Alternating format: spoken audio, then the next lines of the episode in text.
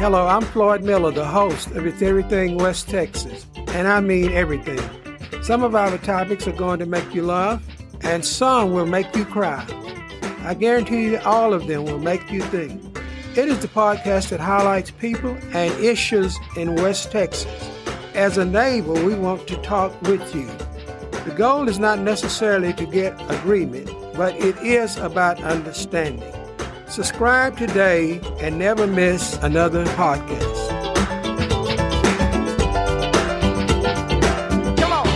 Hello, my name is Floyd Miller, and I am the host of It's Everything West Texas.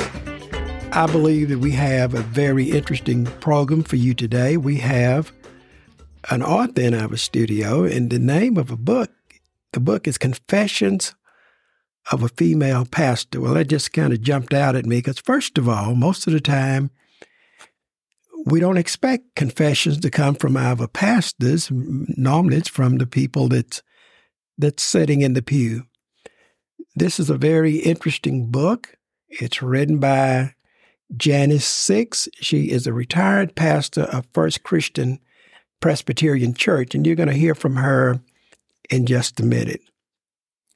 Today, this program is being sponsored by the West Texas Tribune, Real News, local news at westtexastribune.org, and Floyd Miller Investments, helping individuals make wise money decisions. I'd like to welcome you to the program, uh, Pastor. Thank you very much, Floyd. I would say that I was the associate pastor of First Central Presbyterian Church. I believe you said First Christian. Okay. So I'm just making sure. All right. Sorry. Okay, so those, those kind of things happen. Yes. All right. Well, I'm glad that you are here. And I've read some of your book. It's a very interesting book. So maybe first of all, tell us a little bit about why you decided to publish this book. Okay.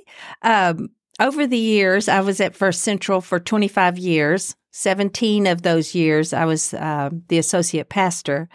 And during that time, I um, offered prayers during worship a lot of the time for Bible studies, for small groups, Wednesday night programs. And members had said, We'd love for you to put your prayers into a book. And so that was just a seed plant. Um, one member many years ago said, um, I would really like to see if, if you would put together a book of your prayers of confession. And I thought that was an unusual request. Most people would probably rather hear prayers of gratitude or adoration or or something along that nature. But she she requested prayers of confession that I had written. And so that seed was planted. It neared time for me to retire. I started thinking that perhaps this would be the time to consider a book. And that's when her comment came back to me, and that led to the title, Confessions of a Female Pastor, which I thought was a little bit intriguing, might catch somebody's attention. Uh, and so then I added the um, the second part of that title, which is and other prayers of the people. So, well, I, I like I said, I think it is a great title. It it caught my attention, and I'm wondering, confessions of a pastor. What what is a pastor confessing? And so I've got a few th- few of those excerpts from your book, and I'd like to just put a title out there and let you talk about it a little bit. And the first one is you said, We don't know what we don't know. So, what's that all about?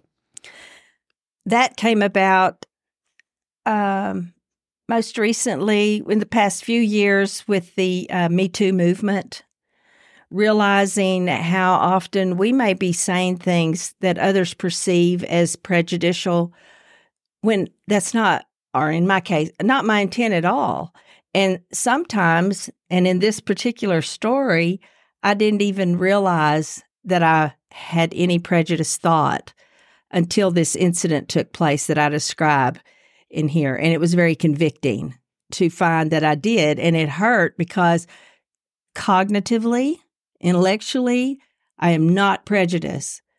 But there was still this hint of fear down within me, which I think is the root of prejudice anyway. And so that saddened me, and it still saddens me. But now that I'm more consciously aware, I just pray that I, you know, I pray that I'm not prejudiced, you know. So that's where that came from is we don't know what we don't know sometimes. Um, I didn't know that about myself until put in that situation. Well, you want to expand a little more about this story? kind of just tell us what did happen. Okay, let me look right quick. I need to find it in here. Thank you. Uh, late afternoon of Thanksgiving Day, my phone rang. It was a very good friend of mine. Her name was Sandra. She was a black woman that I had met at breakfast on Beech Street several years earlier. And Sandra was calling me from the emergency room, which uh, was not necessarily unusual or cause for alarm because that's where she went for her medical care. Um, anyway, she needed a ride and she called to see if I would come get her and take her home, which I was very willing to do. And I also, my husband had packed up a bunch of the food that we had left from Thanksgiving to also send with her and or for me to take to her. Then she said, and can you give a couple of my friends a ride too? And immediately I was uncomfortable. It was one thing to give Sandra a ride, but I didn't know her friends. And I stammered around trying to justify why I wasn't sure if I could also pick them up too. But driving across town, I was feeling so guilty for being hesitant to give her friends a ride. Uh, and so to make myself feel, feel better, I decided, oh, I know what I can do. I can give them money for a cab, and then I'll take Sandra home. Uh, I pulled up into the driveway of the ER. I spotted Sandra and her friends, and the apprehension that I had been feeling suddenly evaporated. Oh, well, of course I could give her friends a ride. Why? The instant change of heart. Her friends were white, like me. Up until that moment, I had convinced myself that I wasn't prejudiced. My friendship with Sandra was proof of that, or so I told myself. Um, yet, in that split second, I came face to face with the truth that somewhere deep inside me, there remained an unjustifiable fear of strangers with dark skin. I thought that I had left this fear behind with my childhood, I felt so ashamed. I didn't know I had a racist bone in my body until put to the test on that Thanksgiving afternoon, and I regrettably failed the test. So, when it comes to systemic racism, I pray for the humility to admit that I may be uh, perpetuating racism without realizing it. And I pray too for the courage to help uproot deep, unintentional racism in myself and the church, our nation. So, with head bowed, I pray that Christ will continue to intercede on behalf of myself and others like me, praying, Father, forgive them, for they know not what they do. To me, you know, that's a, a real powerful story. And, and it does not matter who we are, what position we hold, we all have to be careful that we don't misjudge or prejudge. You had another article in your book. Did Jesus really have a British accent? Yes. I bet a bunch of people think that he does. I bet they do. they only know the Jesus that's on movies. right, right. that's for sure.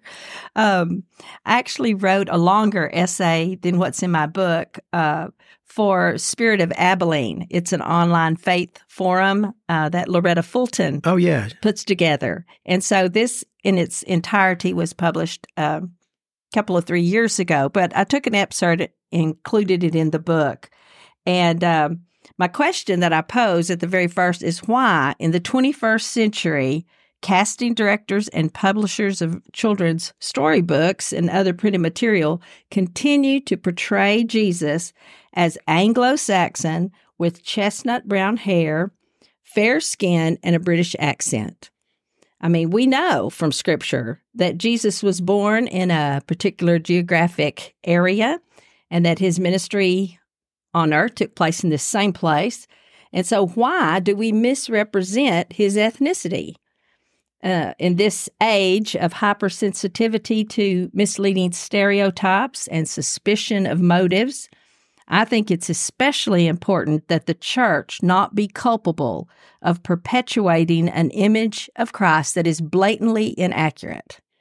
Um, so, how much more believable might the good news of Christ's inclusive nature be if his ethnicity were no longer altered for some nebulous reason?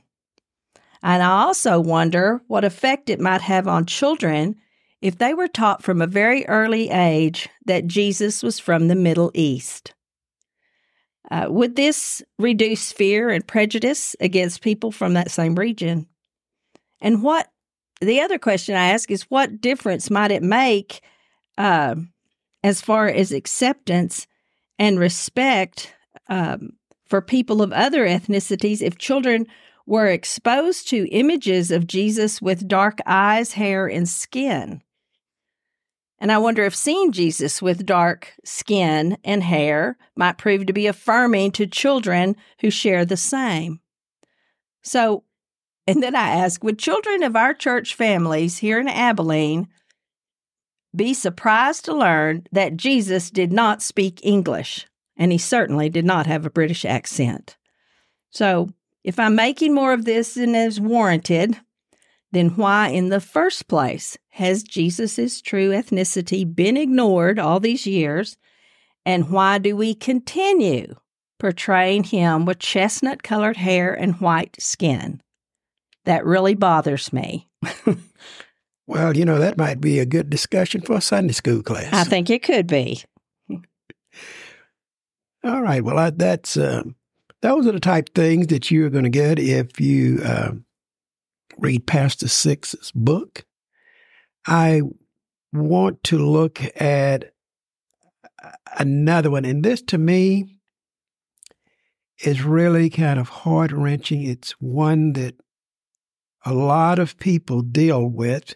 Obviously, it's one that you dealt with, and it's called The Shadow of Death. Correct. This one is very personal. This has to do with uh, my mother. I have two older brothers, and uh, our mother had Alzheimer's and was in a uh, care facility for four years before her death. And during that time, my oldest brother uh, was visiting there one day and noticed in the chapel a framed um, passage from Scripture, Psalm 23. And as a child, he of course he had memorized this passage, so he knew it by heart. But on this particular day, it really struck him differently when he read the words, um, "The shadow of death."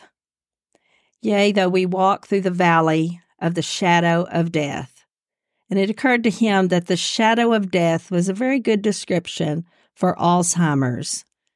And that, in fact, was where our mother was at that time in the valley of the shadow of death, not death, but the shadow of it was veiling her mind a little more every day.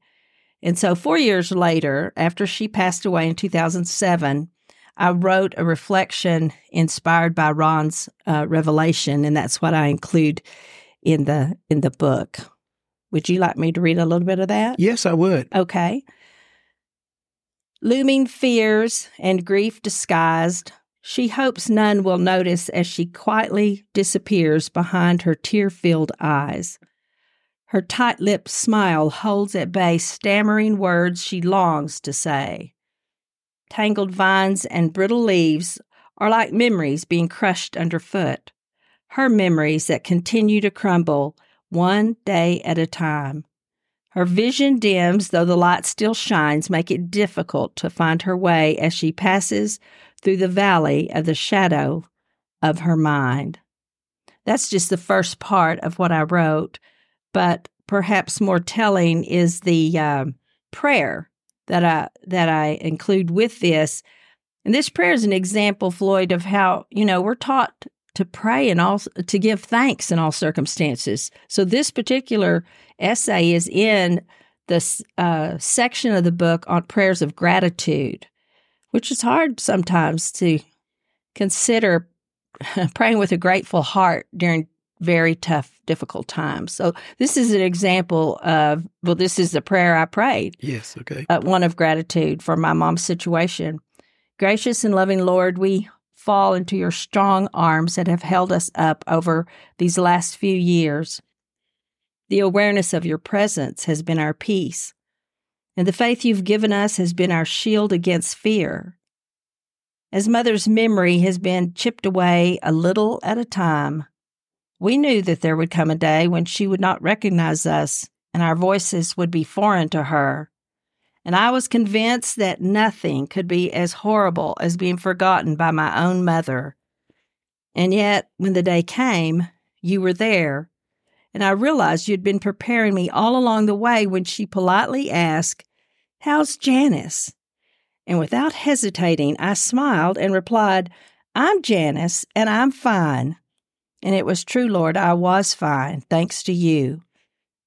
When words would no longer come, you gave me ears to hear, I love you, through the expression in her eyes and the way she gently patted my hand, just as she had always done.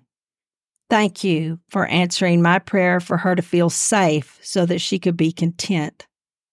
Thank you for the reminder with, that with this thief in the night, we have only one moment to treasure at a time. As Mom made the journey through the valley of shadows, grief was never far behind. Those of us who walked alongside her had our run ins with grief, but we were never overtaken because you were always with us each step of the way. You, Lord, have turned our night to day. And though we grieve, it is not as those who have no hope. Our faith and our hope are in Christ and the promise of everlasting life. By your mercy, Mom's suffering has ended, and she is now at home with you and all the saints forevermore. And for this, we are grateful. Amen. You know, I, I think um, a lot of people will be able to identify with that. I I have seen it up close.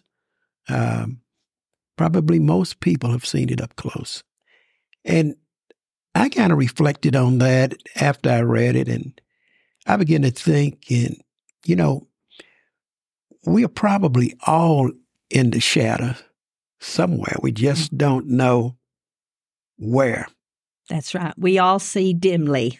right, right, right. We certainly do. So I, I hope that will be an encouragement to someone that has someone going through Alzheimer's, or maybe they've uh, transitioned to the um, other side. Let me ask you: Did do you have a favorite um, chapter or favorite story in the book that we've not talked about? Well, I do have some more light-hearted okay. uh, in uh, essays and so forth in here. Uh, one of them, and is and it's a short one, uh, and it's a personal story. It's in the confession section. Let me see here. It's entitled Stack of Bibles. And this has to do with my children whenever they were um, young. Uh, one evening, I was tucking our little girl Julia into bed, and her big brother, Greg, he was about 10 years old at the time, he came into her room and he was carrying a stack of Bibles and the stack reached from his knees to his chin. He hunched over and continued to hold him, this huge stack, steady with his chin, and he explained that he had gone through the house and he had gathered every Bible he could find. Well, I was so impressed. First, I was impressed that Greg was so interested in the Bible that he searched the house to find all of them. and second, I was impressed with how many Bibles we had. I mean, obviously, this was proving to be a very positive influence on his growing appreciation of Scripture. So, puffed up, beaming with pride, I was silently throwing for myself the Mother of the Year party when Greg said, You'd think with all these Bibles in the house, we'd be having a Bible study or something. Wow. Oh, yes, Wow. that's what it was. As quickly as I had soared to cloud nine, I plummeted to the pits. I was convicted. My young son made his point. What good does it do to have a stack of Bibles if they stay on the shelf? And uh, here's a prayer that goes with that, Floyd. Out of the mouths of babes, Lord, we can so quickly be put in our place. Forgive me for apparently placing more value on collecting Bibles than sharing their content with the most impressionable members of our family. I admit that I have spent more time teaching them camp songs and fairy tales than introducing them to the Psalms and stories from Scripture. Please forgive me and help me remember the old saying what you do speaks so loudly, I can't hear what you're saying. Amen. Wow. I wonder there's some Bibles collecting dust and need a little dusting. There, there were in my home, sadly to confess. well, mm. any other story? I, I've I've got a favorite one that I want to end with, Oh, go right ahead. And let's talk about do the hokey pokey. Okay. That's one of my favorites too. It's the last uh the last entry in the book and it's in the benediction ses- section of the book and uh it relates to um one of my favorite sermon series that I put together a number of years ago and the sermon series was inspired by a t-shirt and on the t-shirt was printed Hokey Pokey Anonymous followed by the words, a place to turn yourself around. And I bought that shirt immediately. I still have it and I wear it to this day. That is more than 20 years ago. Uh, uh, I go on in this passage to talk about the hokey pokey dance and its history, how it came about. And it's very different than what we might think. It was not originally a children's little dance that that I learned as a child. It was actually uh, was for adults during World War II. So uh, I found that fascinating. But for me, this little song and dance represents sin and repentance because repentance actually means to turn around, to go in a different direction. And this is a very good thing. So rather than approaching repentance with reluctance or any negative connotation, I think it's time we embrace it and receive it as the hope filled peace producing gift that it is. Repentance is truly a gift of God for the people of God, and it warrants a positive response from those of us who trust in God's power to redeem and make new. Repentance is a gift that's worthy of our enthusiasm, and it is worth singing about.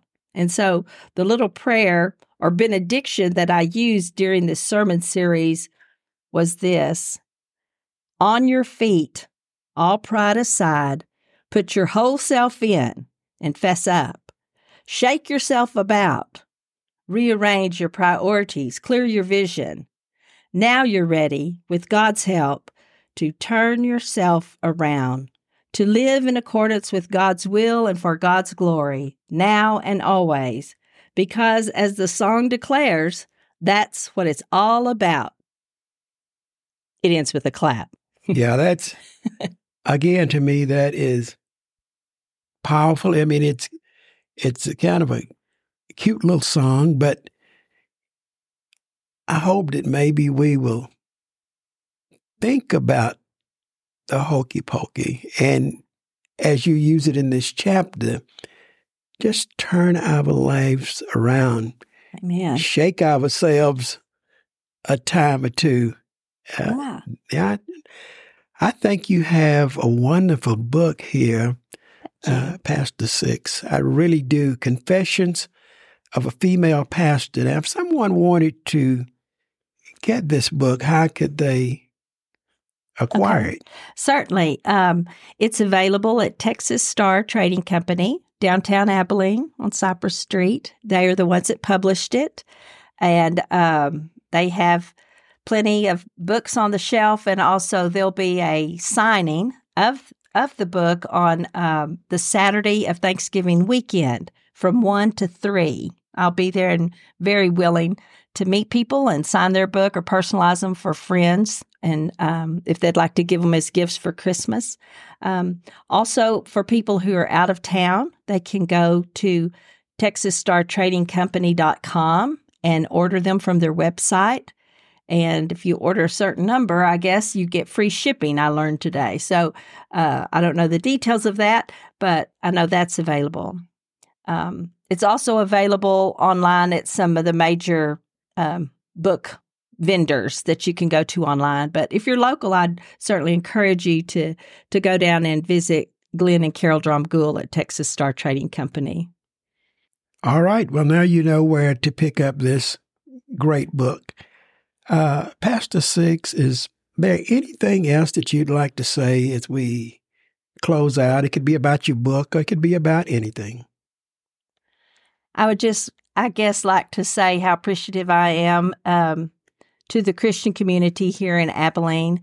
I received my Master's of Divinity degree here at ACU, and uh, that was a highlight of my life. Uh, and I have ultra, uh, just ultimate respect for uh, the faculty of the Graduate School of Theology here. And um, um, I would also want to encourage people to recognize when you feel prompted to pray, consider that a nudge from God, that prayer begins with God. It's like God tapping us on the shoulder saying, Come on, talk to me. And when you feel that nudge to pray, accept the invitation. All right. I think that's a good place to close out. God bless. And God bless you too, Floyd. Everything West Texas is a production of KACU and is sponsored by the West Texas Tribune and Floyd Miller Investments. Securities and investment advisory services offered through FSC Securities Corporation, member FINRA SIPC. FSC is separately owned and other entities and or marketing names, products or services referenced here are independent of FSC. Floyd Miller can be reached at 3300 South 14th Street, Suite 100 in Abilene, Texas 325 676 0138. I'm Floyd Miller, your host. Subscribe today.